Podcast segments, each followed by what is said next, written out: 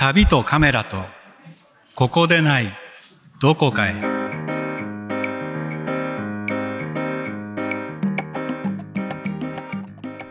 こんにちはカメラマンの大野智美です。こんにちは映像制作者の佐藤正樹です。佐藤さん。はい。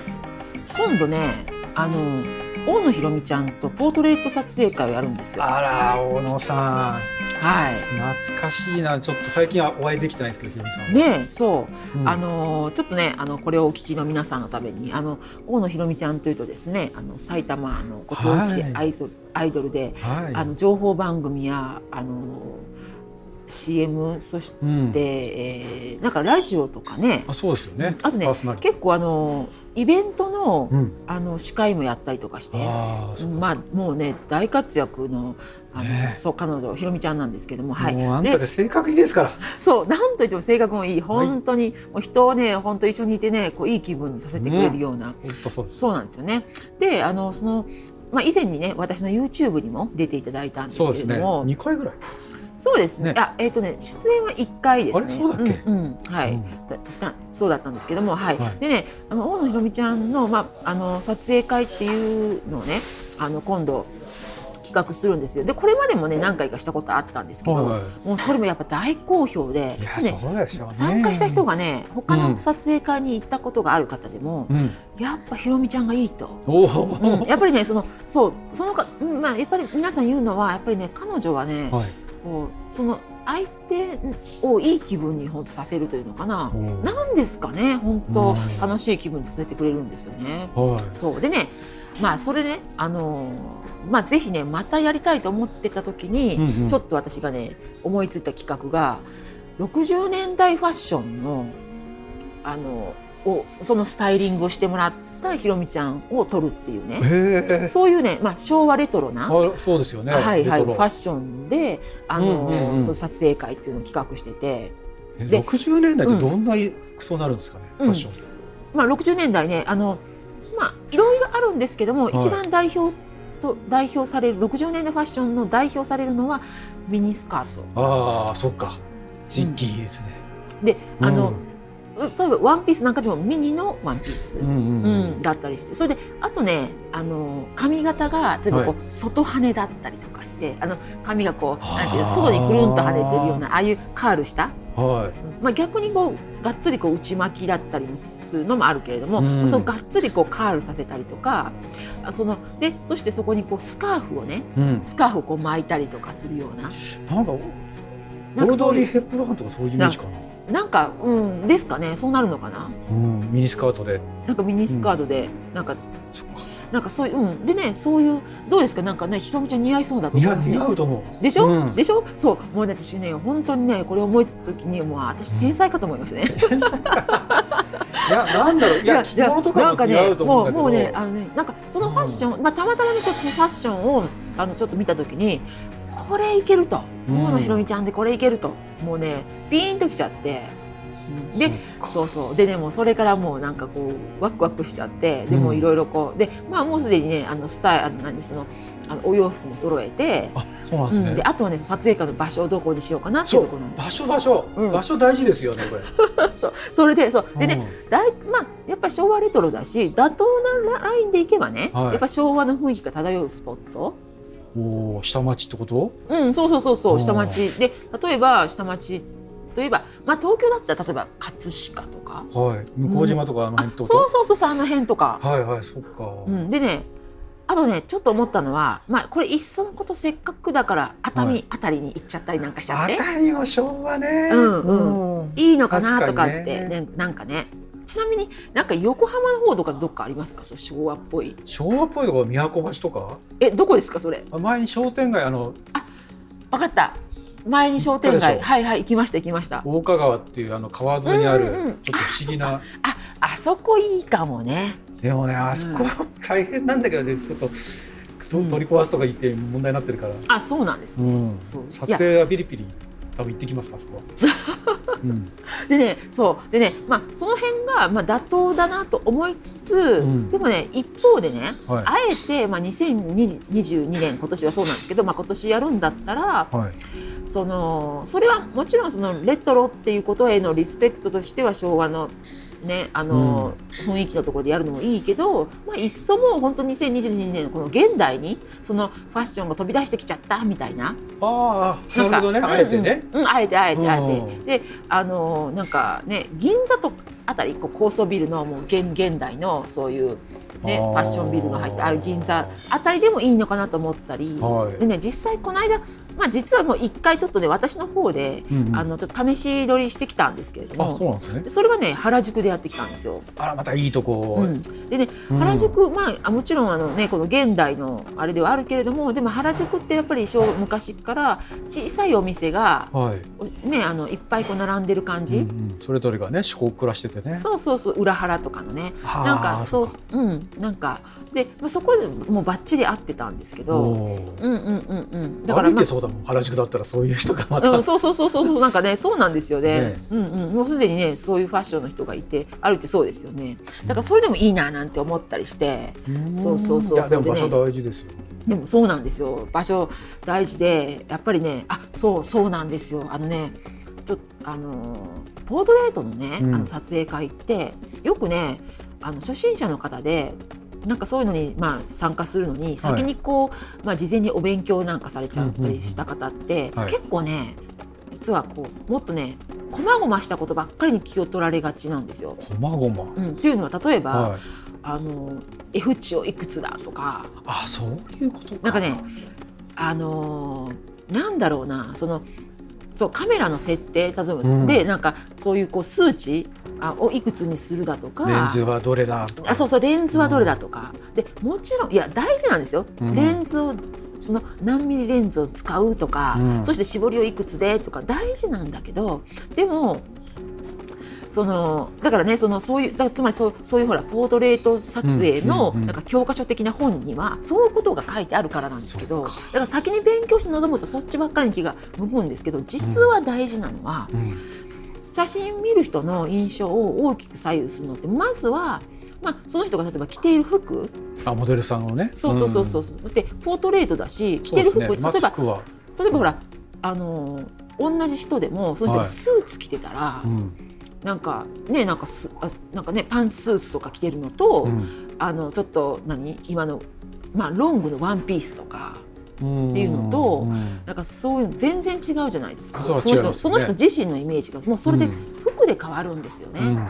でそしてやっぱりその撮影場所背景に何が映ってるか。そう今の話で例えばそのその何？あの昭和の雰囲気漂うはい。下町がバックなのかっていうことと銀座の高層ビル群とかのあの辺り、まあ、新宿でも何でもそうそういうところがバックであるかってことって全然その違うじゃないですか。そうですよね。そうなんですよ。だから実はね大事なのはそっちなんだけどでも私たちはまあそういうのちょっと分かってるけど、うんうんうん。でもちょっとねそうなんですよ。ポートレートあの初心者の方で勉強先にしちゃった方は割とそのことよりもレンズはとかそっちばっか気がいっちゃうっていうことが現実的にちょっとよくあったりとかしてでだからね私がうん。これまで撮影会何回か主催してるんですけれども、うん。その時にもしかしたら参加した方もなんか私が特に何にも言わないなってその何もっとポートレート撮影会って、うんその主催してる側のね、まあ、先先生だったりとか写真の先生、そういう人がなんかもっと細かくあのああだこうだとかってでなんかこう教えてくれるはずなのに、なんかあんまり何も教えてくれないなと思ってる人もいるかもしれないけど、うん。私は実はめっちゃそのあの何その情報は出しててうん。まず今日この場所を選んだってことは一つ大きなああそっかそそのそのモデルさんがこの服を着てた時にこの場所を選んだってことはすごい情報を提供してるんですよなる私はほどね。その時点で。うん。うん、そしてねもう一つ場所だけじゃなくってその何場所っていうつまりそのどの街で撮るかっていうこと、うん。とだけじゃなくってもうここに立ってくださいねって私それを私が言うんですけど。現場でね。そう現場で。現場でうん。あここに立ってくださいねって言ったことでもうもう2つ目にものすごい情報を与えてるんですよ。なぜそこかっていうところで。そう。あのここに立っての意味は何だっていうところを考えてもらうと、うん。結構いろんな情報が得られると思うんですよ。そこは教えてくれないですねダイレクトにね。で自分でねで探さないと。例えば今ここで少し話をすると、はい。あのまあそのどういうところがいいかっていうのもまあまあそれはまあ本当様々あるけど最低限例えば映ってちゃいけないものなんかこうあのなん例えばほらなんか注意書きみたいなものが後ろに映ってるとか、うん。もちろんそんなものはこう避けますよね。うん。であとはあのよく業界用語で言うところの首切り串刺しみたいな。ああそういうねやっちゃいけないよってやっちゃいけない。そうそうそうそう。あの、うん。ちょっとね少し説明をしておくとあのでもなんて言えばいいんですか？首切りっていうのはつまりそのその人のちょうど首のあたりにね何かこうバーがなんだろうな？例えば手すりみたいな。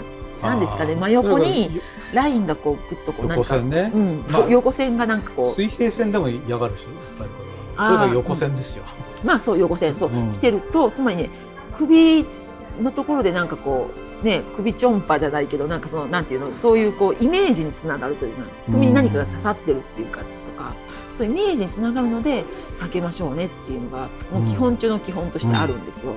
で、まあ、串刺しも今度は垂直方向ですね。え立つ人の真後ろに例えば電柱があって頭のど真ん中うん。に、のあたりに電柱があるとその人がその電柱にあの串刺しにされてるような イメージに見えるからやめましょうねっていうことなんですよ。